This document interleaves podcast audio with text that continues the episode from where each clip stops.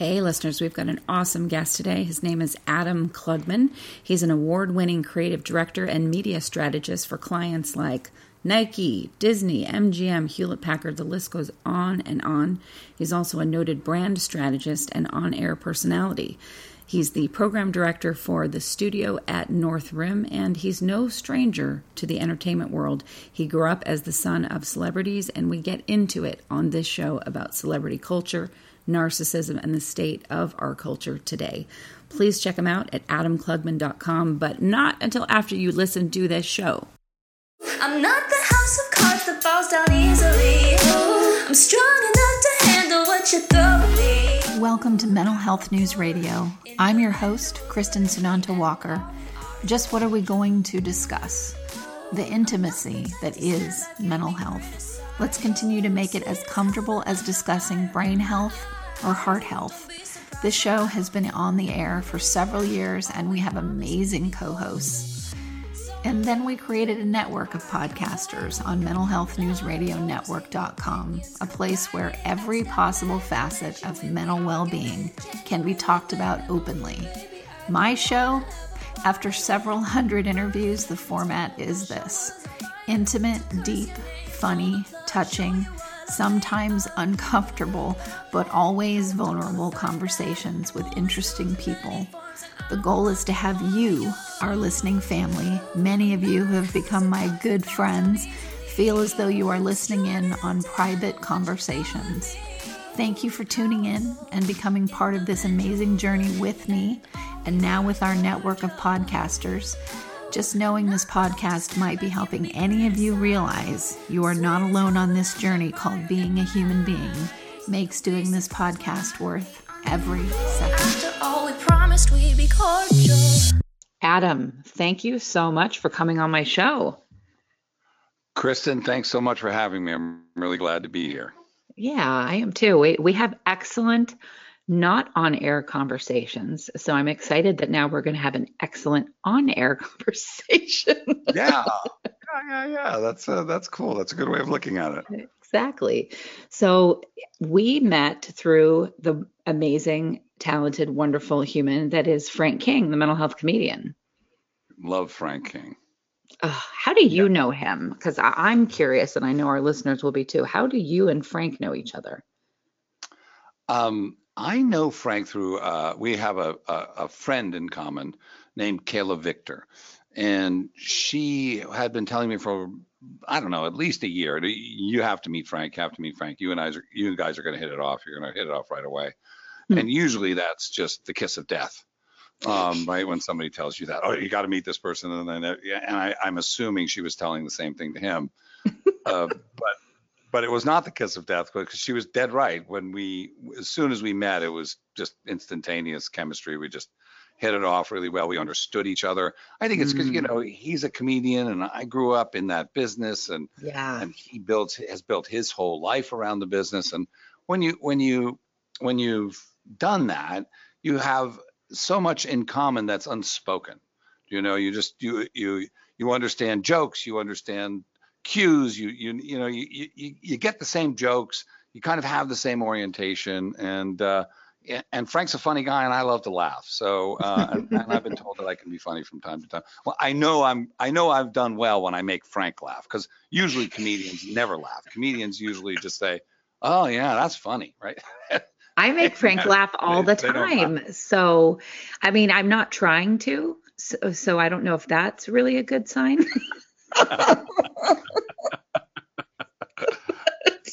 but he does laugh, and I'm like, That's oh. Good. If you can make Frank, you can make a comedian laugh. You're you're officially funny. That's the way I feel. Not just funny looking. Got it. Got it. no, not just funny looking. Oh, so that's how you and Frank met, which is awesome. And you know, it's so funny because I understand a smidge of what you have talked about in terms of how you grew up because I dated uh, the son of Don Adams from Get oh, Smart. Right. So yes. I was around, he was my first serious boyfriend. And, and I I hung around a lot at his house and uh, had Hollywood, you know, where was at Hollywood parties and things like that. So it was really interesting to see his take on what his life was like. I, I loved him so much that I even went to his therapist. Wow. that is long. Yeah. I mean, how long did you guys date? You know, we really didn't date very long. Uh, we only dated maybe it was maybe it was like nine months, but there were all these stretches in between because he was at private school, which was across the country. So I would see him on his breaks. Um, so we'd have this very intense, focused time together for a month or six weeks or two weeks, and then he would go back to school. I would be interested in what your perception of that world was like, because I'm sure he and I had very we could compare notes and, and come up with a lot of uh, similar results. What what was your perception of it? I mean, I know you're doing the interviewing, but I, I'm always interested when people who didn't grow up in that world find themselves in it. What was your impression of it? I thought it was fascinating. I felt so bad for him because he would turn on the TV and see his dad and go, "Yep, yeah, that's how I see my dad."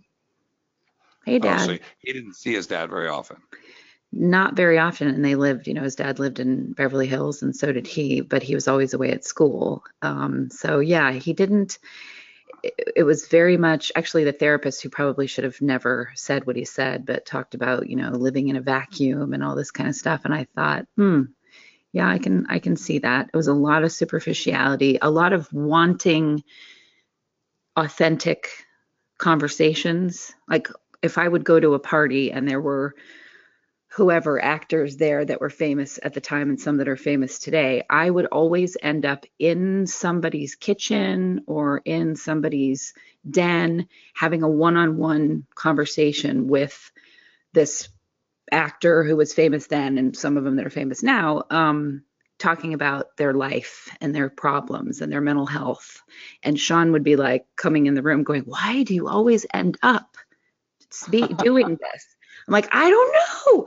I don't know why I'm not trying. They just like hone in on me and we start having a conversation. And then they're like, let's take this to the other room. Then nothing funny is going on. They're literally just talking, but they just like unload all their, you know, how much they hate their life and it's killing them, this celebrity stuff and blah, blah, blah, blah, blah. So I thought that was fascinating. It seemed like a lot of people wanting so bad to have authenticity, but feeling like they can't have it in the shark infested waters of, of Hollywood. That's what it was anyway then.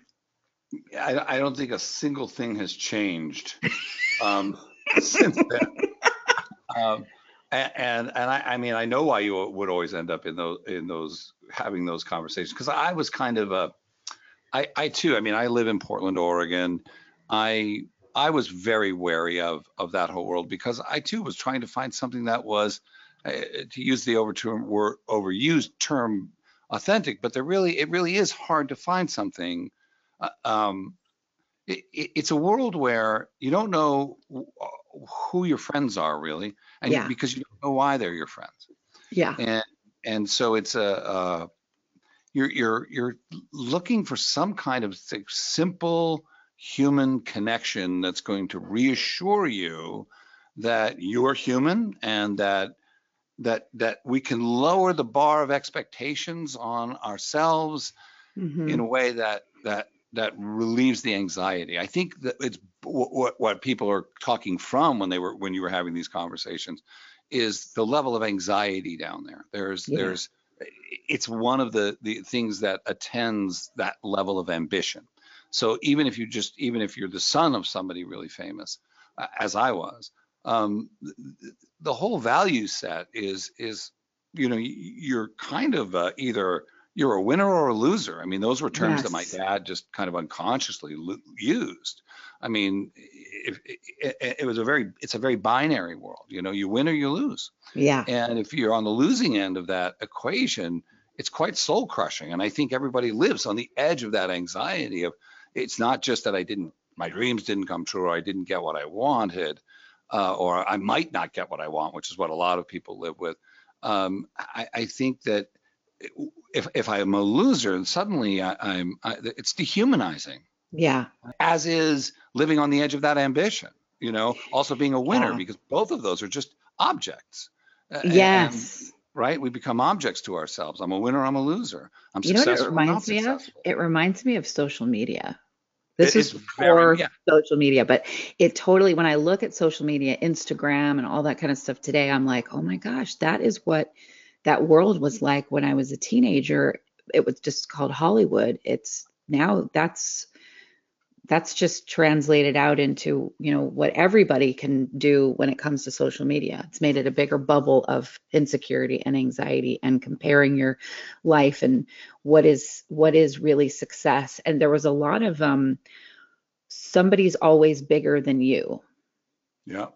Like it doesn't matter if you are a multimillionaire, you are a hit TV show, or you are in, you know, on every magazine cover, and you are in this movie and that movie. There's always somebody that's bigger than you. And so there's a lot of knocking you down stuff going on underneath that. So which I thought, oh God, that's soul crushing. It's it is soul crushing, and it, and it comes at a price. I'll tell you a very interesting story that that uh, I don't I don't know if I've told you this, but it, but listeners might find it interesting too.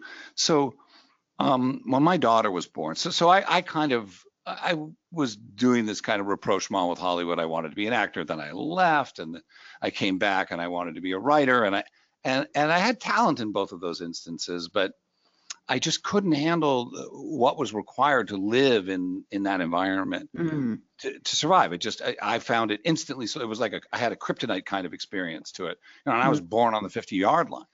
But so so, so I, I but I kind of I was born on the 50 yard line and started running toward the exit. You know, Right. um, and and and knowing that the system was destructive and and and, and I and I sometimes describe it as I you know I aspired to be condoned by a system I held in contempt. Mhm.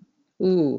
and, and the reason I kept kind of coming back to that was because I didn't know if there was another way, right? Well, is if there's another way, I'd love to find it, but that was not certainly in in my quiver of options growing up. It was succeed or fail, you know, win or Yeah. lose.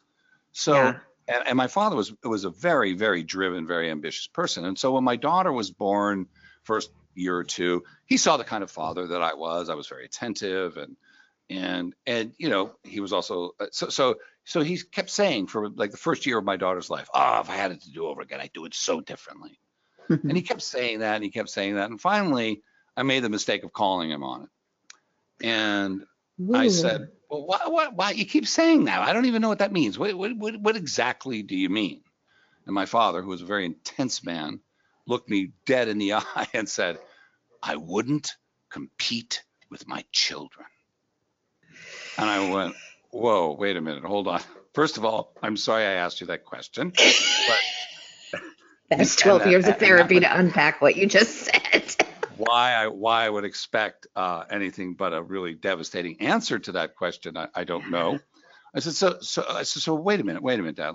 Let me get this clear. What do you mean? Like, were you competing with us? Were you competing with me and with my brother David? He goes, not just you. It was your brother. It was your mother. It was anybody who I felt that I was obligated to that would get in the way of what I wanted. Mm. And I said, well, what, what, why are you bringing that up now? He goes, because I see the impact it had on you. And I see the way you are with your daughter, and it's different. Mm. I had to do it. And he said, I would put you in the front seat. I always had you in the back seat of my life, and I would put you in the front seat. And I, Hmm. I you know, my because my dad was a very self was a very self-aware person, and um, we we had we were able to have that conversation. But I, I felt like I understood something about my own upbringing that I had not gotten until he said that.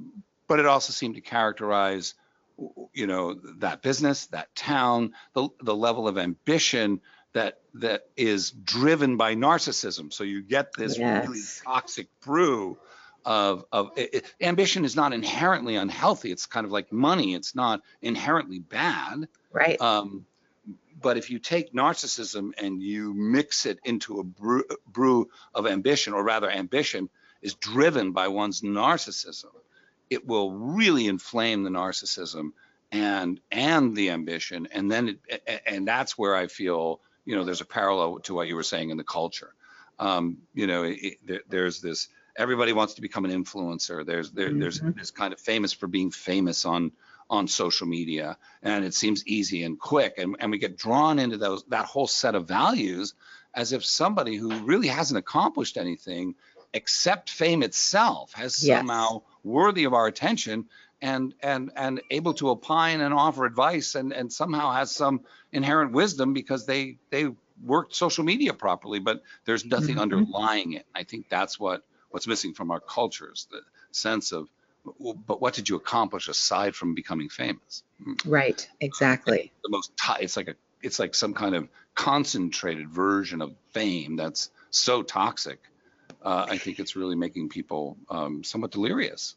Absolutely, absolutely. That yes, it it seemed like back then, you know, when I was around that, it was much more siloed, and now, I mean, it, it and it was much more siloed to get into the fame club, and now like anybody can. I mean, my son pointed out, he's I, I was saying, well, you know, these B list or D list somebody, and I wasn't saying that to be negative or to put anyone down. I was copying a, a term that um, someone had used uh, to describe the wherever somebody what level they're at as an actor or or a celebrity. Right. and my son said you know mom that those terms just don't exist anymore because now that quote unquote d list celebrity has millions of followers on social media they're not d list anymore.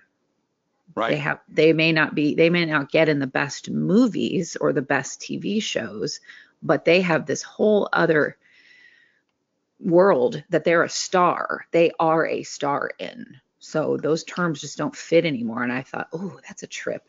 That's true, and it's a trip. It is, and it, it's a culture. I think that's that's pretty. That, that that's making the culture pretty toxic. I have to say. Mm-hmm. I, I, I, don't think it's particularly healthy for us as a culture. I, I recently revisited. Uh, I saw it somewhere, just uh, online or somewhere. The the Andy Warhol quote, you know, in the future, and he was talking from the 70s. Everyone will be famous for 15 minutes, um, and it seems so prophetic to me. Not just you know, we kind of bandy it about in a general way, like yeah, famous for 15 minutes, you get your headline or you do something, and there's my 15 minutes. But I think he was talking about something much deeper than than than that.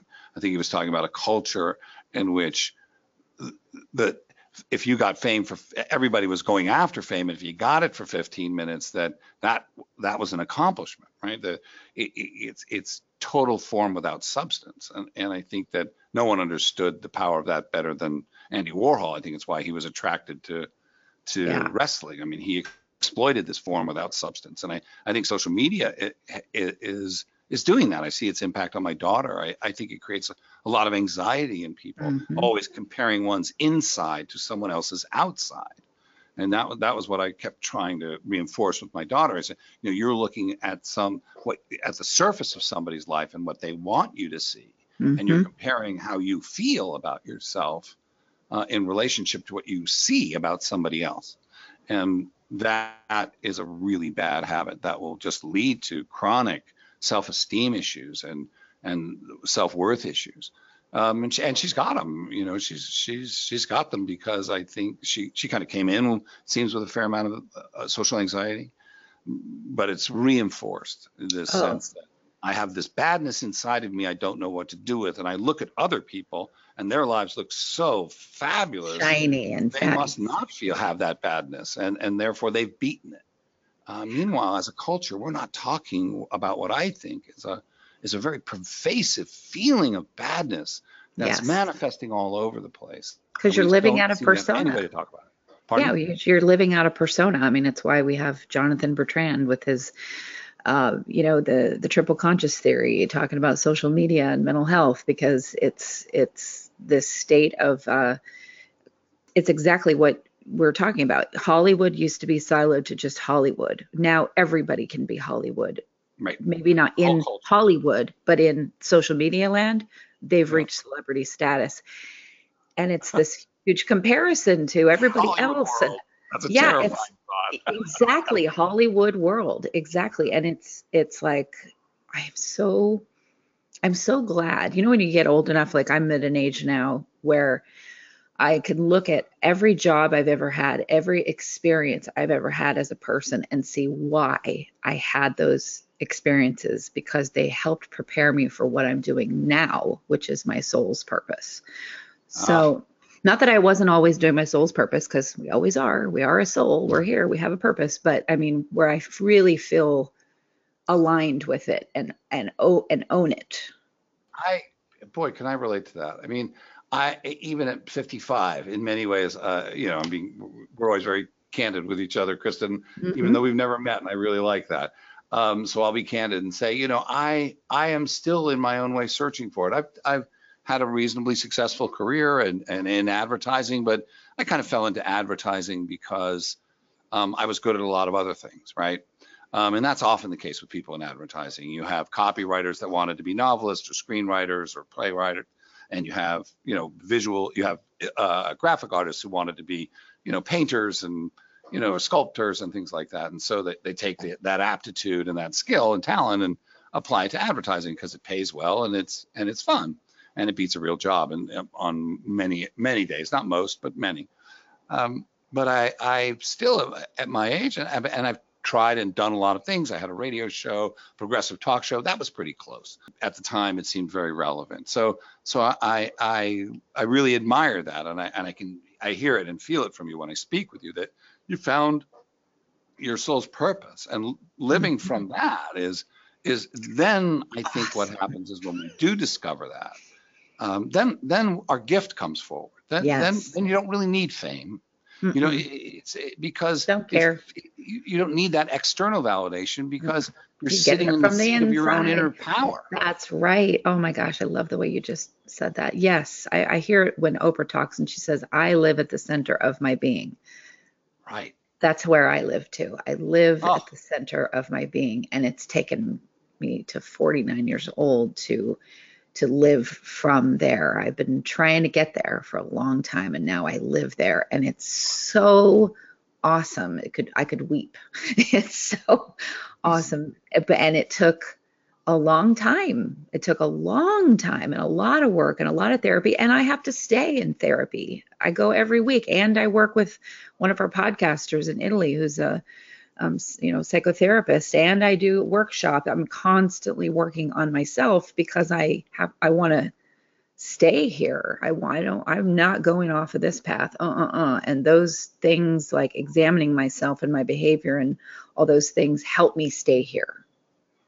They do. You're right. I mean, I, I think that, that I couldn't agree more. I mean, if you're not working on yourself, um, if I'm not working on myself, uh, my worst inclinations are taking over. And, and I think that, you know, I came out of that, of the, the madness of, of my childhood, which, you know, my mother was also famous.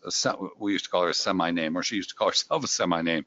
Hmm. She was hmm. on a, a, a, show called Match Game, um, which was a, a kind of a game show mm-hmm. where you know you match celebrities. Uh, John and Jane jumped off Niagara Falls, and John said, "Grab onto my blank," and then you would have to fill in the blank and match the celebrities. And really, yeah. it was just like this really fun cocktail party that they would have every you know every two weeks, and um, and so.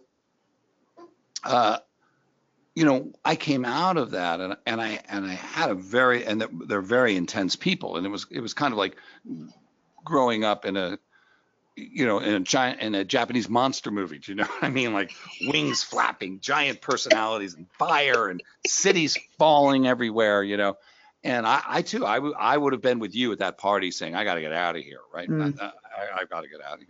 Well, I and, sat and there. I, I sat at the parties fascinated. To me, it was like when I would go to uh, Scientology. My aunt was in Scientology, and I would go to a Scientology thing, or I would go to, and when I lived in Oklahoma, I would go to a very, uh, very, very, very old school. I don't want to say old school, a very charismatic Christian church, and I would look around and I'd be like, "Is this real? Like, is this a move? This can't really be real. What is it?" Right. That's how I felt at those parties. I'd be like, "Is this?"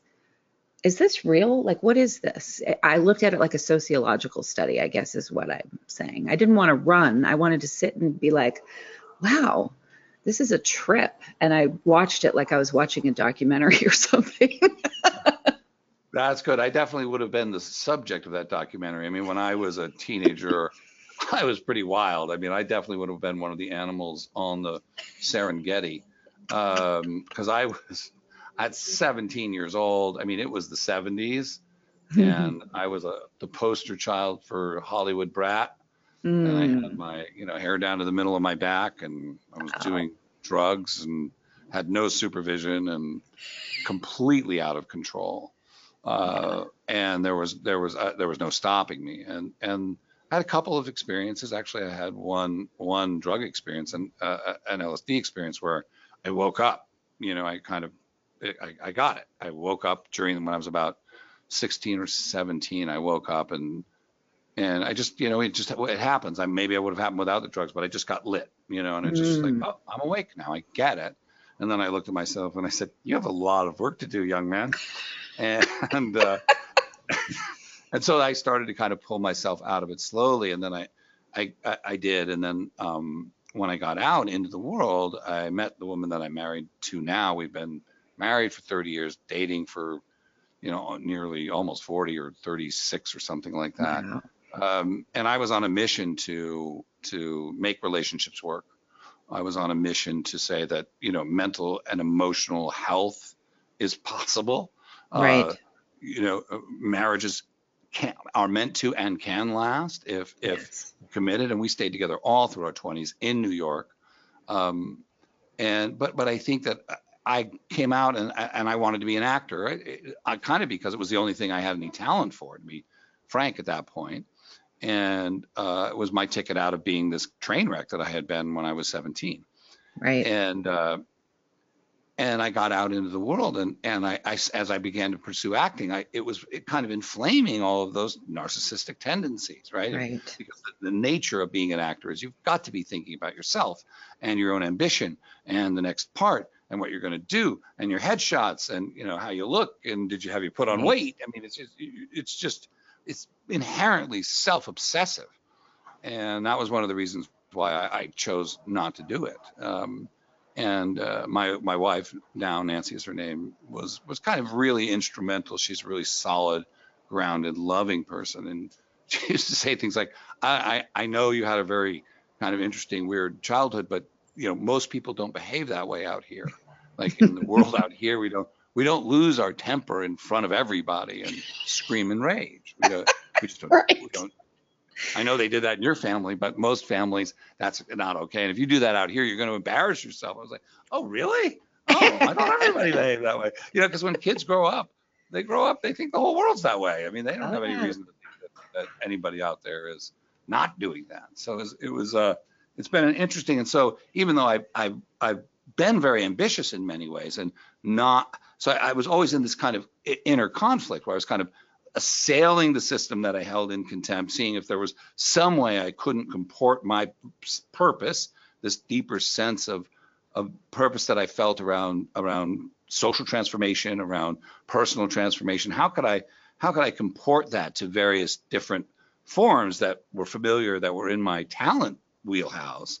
Right. Um, and I just I wasn't able ever able to kind of make that work because I think I have a kind of an allergic reaction to that to that business because of what it does to individuals um, and how it tends to bring out our our really our our worst tendencies. Yeah, I mean, I when I would be sitting in front of someone that, you know, you can't help. Uh, I, I think that's where stories about vampires were created in some ways. This person that is so attractive physically that you just go fall into a trance just sitting there having a conversation with them. And Right. what I found fascinating is in the midst of the conversation with them, they would start showing me who they really are. And it would either make me think they're even more incredible and beautiful because of who they are, or it would make me go, oh my God, this Oh, person is horrible. They are they are now the ugliest person I have ever seen in my life. Oh, Yeah. it was one or the other. And I found that completely fascinating. That's really that that is an interesting experience. Um, yeah, this outer beauty versus this inner ugliness. yeah. Um, and even even the people who are who are beautiful outside this inner ugliness can sometimes it takes two two forms that I've seen and in the culture, not just in in you know in Hollywood. I just think it's more intensified. Is it either it either attacks others or it's self attack. Yeah. You know, um, and I, I kind of grew up in the latter. You know, mm-hmm. I didn't mm-hmm. want to hurt others, so I, I would kind of retroflect all of that confusion and rage and uncertainty and ambivalence about this whole model of winners and losers and mm-hmm. success and failure and feeling like, well, isn't there's got to be some other way? I none of this just feels instinctively right. Yeah. Um, so uh, I did my best in my life to make choices where I was able to have a successful career and do lots of interesting things, uh, but not at the expense of my humanity. Um, yeah. And, or, or, and I think the key element here is empathy. Yes. Um, you know, the, the empathy is the thing that connects us. And and if if my life is all about me and my personal ambitions, and then then I'm not I'm not really available to empathy. So we we end up living yeah. in these these these bodies become silos that are disconnected. And I think we see can see symptoms of that all all, over the world. I, mean, I, I want to get a, a bumper sticker, that you know, that um, that's you know reinstate human empathy. Like we we need that now. And and I guess I always felt that boy, the world didn't need another celebrity. It didn't need another, you know, famous person to lead it or guide it or whatever famous mm-hmm. people do for us.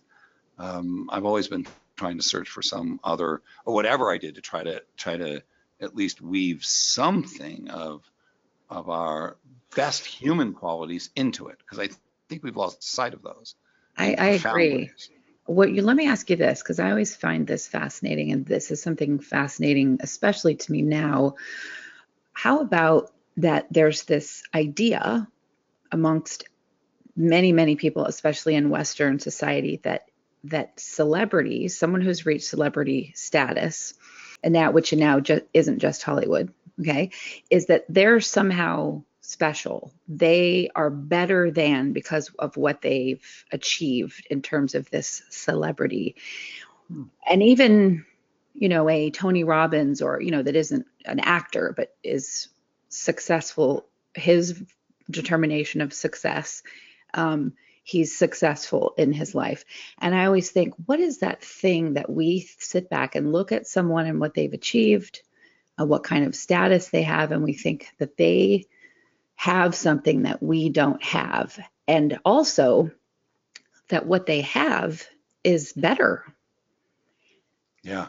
Because I look at it like it is none of my business what Oprah does or what Ellen DeGeneres does or what the Dalai Lama does or what it's none of my business. That is their soul's path. Mm-hmm. They are not better. They have not reached some state that makes them better because of their well knownness or their money or their looks or whatever.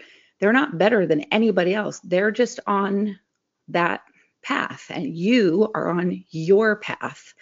And this whole thinking that they got something that you don't have um, is such faulty thinking because it's just simply not true. Yeah. Well, I think that there's uh, absolutely, and I certainly have suffered uh, suffer that myself because I grew up in it. So, because I grew up in a in a kind of a, a binary paradigm of winners mm-hmm. and losers, and yeah. people who succeeded and people who failed, and that that the absence of success is is somehow a failure. Um, the definition that, of success is the yeah. failure. yeah. Right. I, I think that we're we don't we don't have we've lost our way uh, yeah. in this culture certainly mm-hmm. I think um, because it goes back to a little bit of what what what you were saying earlier you you found your life's purpose and and it, it, when we really connect to that and as I said in many ways, I mean, I've hit it. My, I'm still looking for it, right? Um, but but when we connect with that, suddenly all all the, the those kinds of comparisons go away. There, right? It's a completely different feeling tone, mm-hmm. and and we that then this uh, uh, am I successful? Uh, am I a failure? And and I think uh, or, or am I a winner or a loser?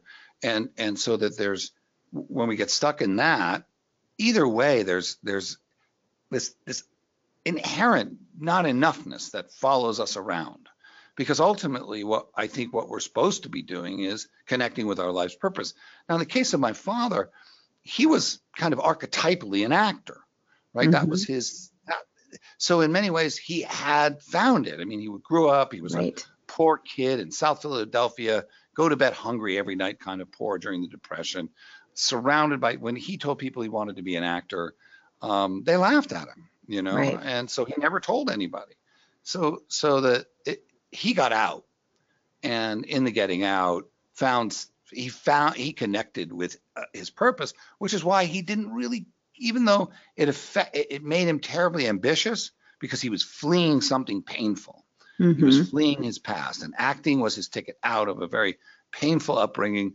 and i think he just overran you know what i mean? He right. started running he saw the exit he was well past the exit and he just kept running you know? Um, and and fame is is very intoxicating too so, yes. but ultimately you know he he would he was an actor kind of in that as we the Jews say in his kishkas in his guts. Um, it was what made him up and, and it was very fulfilling and, and he led, led for the most part a pretty balanced life within the madness of that whole swirl which is which is not something that's easy to do. So, and he was a very grounded guy. Um, but I, I, I, think that for the most part, we've lost our way. And I wish that what we were learning in school and what we were teaching our children in school was was this uh, a query that said, well, just get asked, what do you think your life's purpose is? Not what do you want to be, as if there's something out there. Right. We don't do enough right internal here. listening. Yeah, it's right here in the center of yourself. You have to go within to find it. it. Yeah, exactly. You have to go within to find it and call it out, but it's there. It's always there. You didn't lose it. You know, it's your badness, quote unquote, that's, you know, inside. It doesn't erase that. Your badness, quote unquote, is part of what helps you get there and find it. If you're willing, yes, I couldn't agree more. If you're willing to investigate it, if you're willing to query that bad feeling long enough, yeah. And say, okay, where where are you leading me? That madness. Just just beneath it, there's a, a Michael Meade You know who Michael Meade is? No, I do not. Interesting, really interesting guy. Uh, wrote a book called The Genius Myth, and talks. He's like an encyclopedia of myth, and he he uses mythologies, various mythologies from around the world and throughout history, as a way to create, you know, productive dialogues with groups or with individuals uh, about how to be more human. And one of the myths, I don't remember the myth, but I do remember the, the moral of the myth or the, the lesson of the myth is that the, the gift is and the wound are right next to each other. Right. So that yes. you know, you had said that you'd gone through a really hard period when you were putting these podcasts together. And oh, and yeah. and but but when we have the courage to kind of really investigate the wound, mm-hmm it leads to the gift. That's right. That's but your that's your whole pain. Yeah, exactly. We want to anesthetize ourselves from the very things that give us our gift, or that not give us our gift because our gift is always there, but we want to anest- anesthetize us from the actions that help us discover our gift. And it's like we're go- constantly going in the wrong direction, and yet. Um, that's part of the that's part of the journey. That's part of the journey. So there really is no wrong you know direction. I mean i don't know. I don't i do not look at things anymore as failures or mistakes or i i look at things like well that was a misstep. I wonder what the lesson is. So i'm not like berating myself for face planting which i do often i'm more like huh well, what was i supposed to learn about that that was interesting a little embarrassing maybe a lot, of a lot embarrassing, but what, what's the gift? I had a therapist always say, "What's the pony in this for you?" With some of my behavior, like getting me to realize you're the one that's doing this shit. So, uh, what's the what's the pony? And I was like, hmm, are you asking me to be fully accountable for myself and my behavior? I don't think I'm ready to do that. well, I need to find another therapist then, because that's, that's bullshit. exactly. You don't know what you're talking about. I'm out. yeah. Oh, I can relate to that.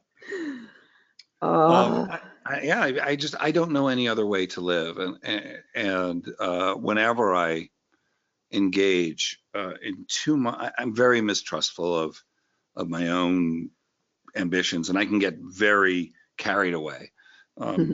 and have in, in, the past. And and and the lesson that the, the gift, the pony that I keep coming back to is, it if you're just not an, if you don't start with enough, right? So the the the the the the, the opposite of the badness would be maybe be enoughness right mm-hmm. so if i don't if i start with a deficit right and i worked in advertising and i you know I, I i that there's some weird irony in that but you know basically all all of advertising is about i have to sell you the problem before i can sell you the solution mm-hmm. right so mm-hmm. a really good example is uh, of this is cold and flu season there really is no such thing just like there's no such thing as Father's Day, Mother's Day, right? These are these are things that are invented. Invented concepts. Yep. There, there, really isn't any evidence to suggest that people get colds mo- that much more frequently in you know from November to February than they do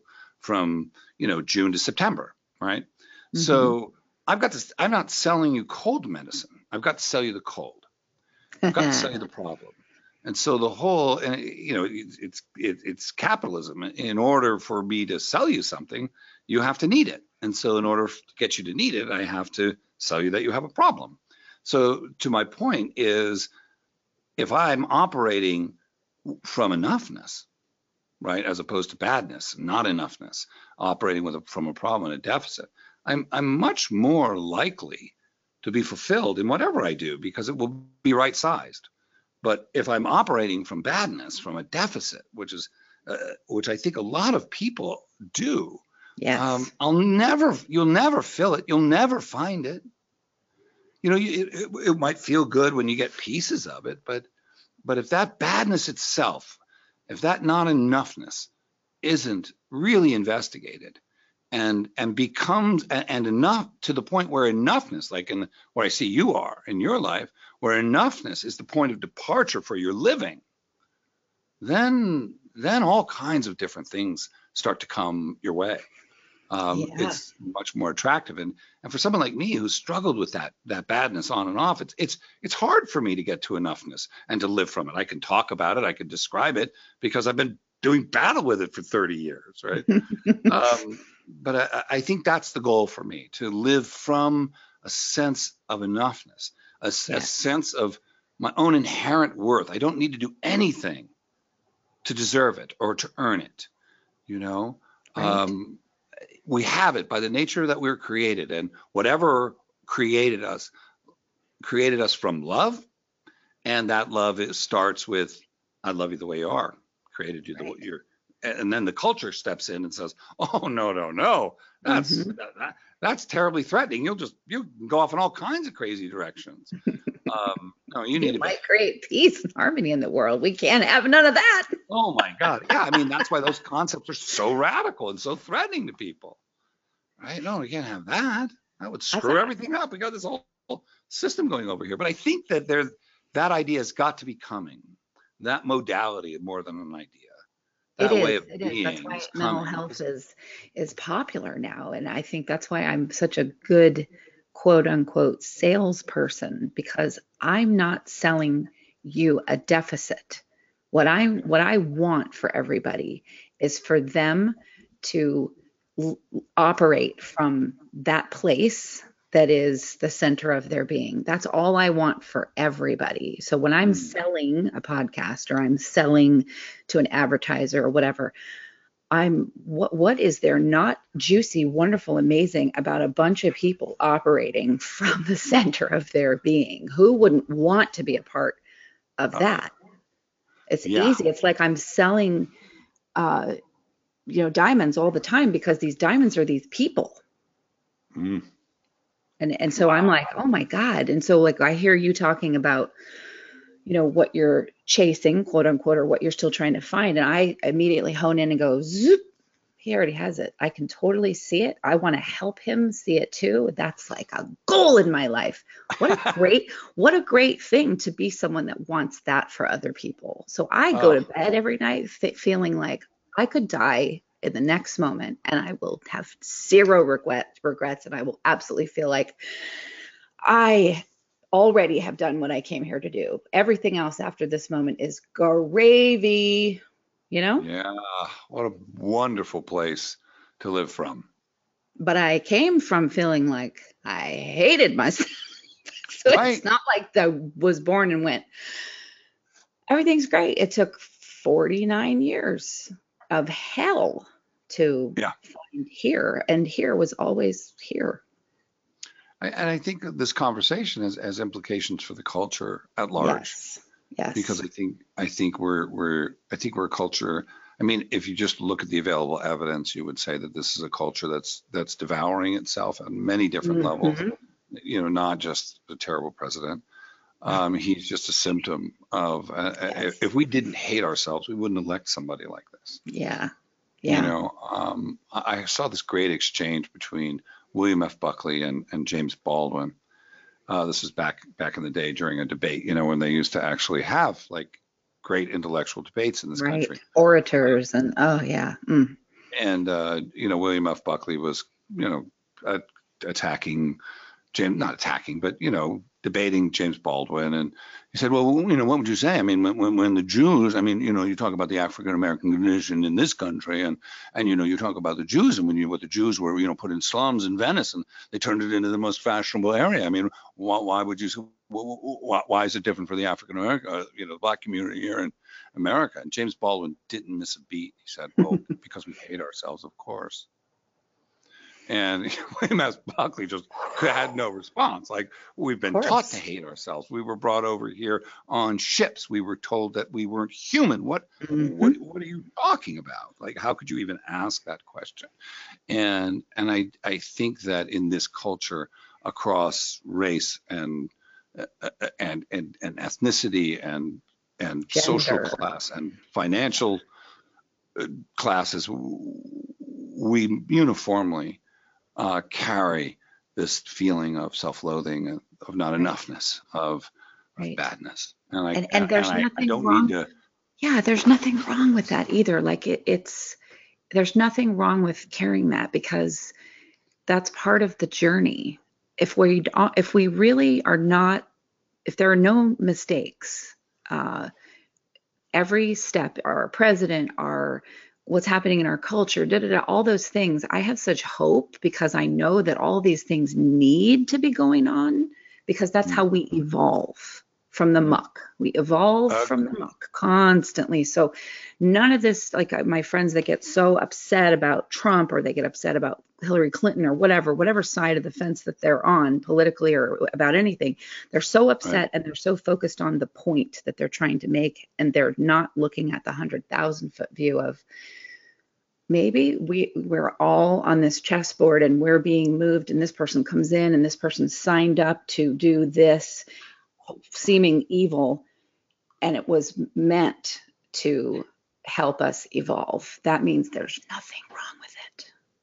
Right. Just like why would the why would the the group consciousness the the, the world consciousness operate on any different kind of laws than the individual, which is right. we make mistakes, we feel pain, we we hurt ourselves, sometimes we hurt others, and and we're called to get the lesson from that so that we can evolve. The, yep. And that the crisis in our lives, when we hit bottom, and I, I think as a culture we're we're we're, we're darn close. Um, when we hit bottom, uh, then that's an opportunity to say, well, everything I know right now is wrong because it didn't work. What, what might work? You know and i think so for those of us and that's where i begin to hone in a little bit more on on what i would say my soul's purpose is. I, I used to be one of those kind of hard hitting thumping liberal progressive guys. I had a radio show called mad as hell in america up here and um, you know and, and recently uh, uh, when i came into possession of the podcast studio and started running it you know people were like oh you should do your show again and i said i, I don't i don't want to get up there and do that anymore I don't. Mm-hmm. That's not where we're at as a culture. Um, what we need is to find a way. There's kind of a rent in the soul of the world, and yes. and I totally agree with your logic that that that that that rent is a call for us to repair, and yes. in the repair we will evolve. Exactly. and and hint hint listeners, hint hint, he's going to have a show, hint hint on the network where we talk about these things that he's talking about right now, which is freaking awesome because that, my friend, is your soul's purpose. I think you're probably you right. already think, are doing it. These conversations, you've already been doing it. Yes, uh, I think that's true. But people like to have the chase. And what I think you have to get to a point where you drop the rope, you stop chasing, and then you're just in it. And you're like, oh, I've been here all along. I just didn't realize it. I can relax now because I think people think, and I see this too with people that you know have um, depression, and I had this too, uh, where I was like, oh, I don't want to take antidepressants because they're gonna get rid of my creativity. That is such a right. big deal, and I'm like, that is such BS because you get on the right medication and you operate from you, you firing on all cylinders eh, that you can't because you know your dopamine and your serotonin goes and flushes out of your system faster than anyone else. Well great there's medication that can help that not happen. And you don't lose your creative touch because of that. Once you get on the right kind you actually become more of who you are. But that is what people are inherently afraid of. So they make up excuses like i'm not going to take my medication because you know it makes me less creative. That's an excuse. Yeah, I, I think my brother is a, psychoanalyst, and um, he, you know, he doesn't prescribe meds, but you know, he'll refer out people that he thinks need to take them, and and and he's taken them himself over the course of his life, and and he describes it as, you know, it gets the log off your leg, you know, that that there's this there's this tremendous pressure and pain, this badness that that we're talking a little bit about, that that's that has a chemical component Mm-hmm. And, it, and it relieves that pressure so that you can feel yourself again. Yes. And you do have a more authentic experience of yourself because you know you're not that pain. That's that, right. That pain is not that that depression, that chronic anxiety is actually keeping me from accessing who I actually am. Right. And uh, so I really, I really agree that with you that that it should and will liberate you from the pain so you can be more creative so you can get in there and have this this work on the self that's being done be more productive exactly and then you get to a place maybe maybe you know i, I may have to take antidepressants again come winter because sometimes i go i you know uh, seasonal affective disorder has definitely affected me but right now i don't need antidepressants um, I, I forget to take them, and it's been quite a while that I've forgotten, you know, to take them because I've done so much work on myself, and I did yeah. take them for a long time, and I know what to eat to help with serotonin and dopamine, and I know what not to do. That I I can go without taking them for a while, and the freedom is if I start feeling myself go to that place that I where you know, I start feeling really bad, okay, I have no problem opening up that wonderful, amazing uh, bottle of Pristiq and putting a pill in my mouth and and you know not going to the depths of hell. right. Right.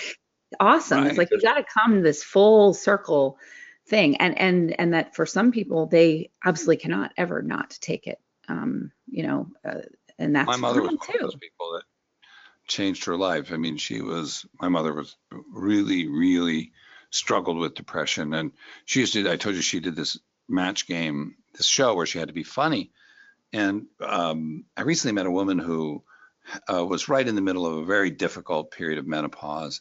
And I recognized th- that, oh, that was where my mother was at when mm. I was, you know, mm. like 12 or 13 or something like that.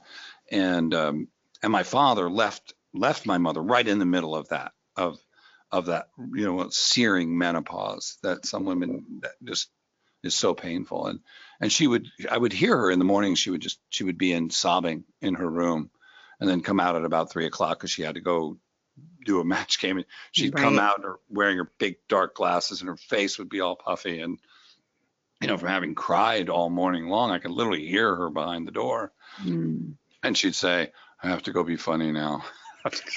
I don't I don't know how you're going to do that, but uh, mm-hmm. okay, good luck to you. Um, and then finally, yeah. you know, I think she had always struggled with depression. And then when the divorce hit, she never really recovered. And then she she was one of the first people I knew. This was like I don't know, maybe the mid 90s, early 90s. I mean, when they were just starting to Prozac prescribe um, yeah. she Prozac, and uh, she never didn't take it, and it changed her right. life. I mean, yep. it changed her life. I bet a lot of things that were so important became completely unimportant when you're operating from a, a chemically and emotionally balanced place with the aid of medication. That's what it's there for. Yeah, it's a, it's incredible. Well, okay, because we could go on.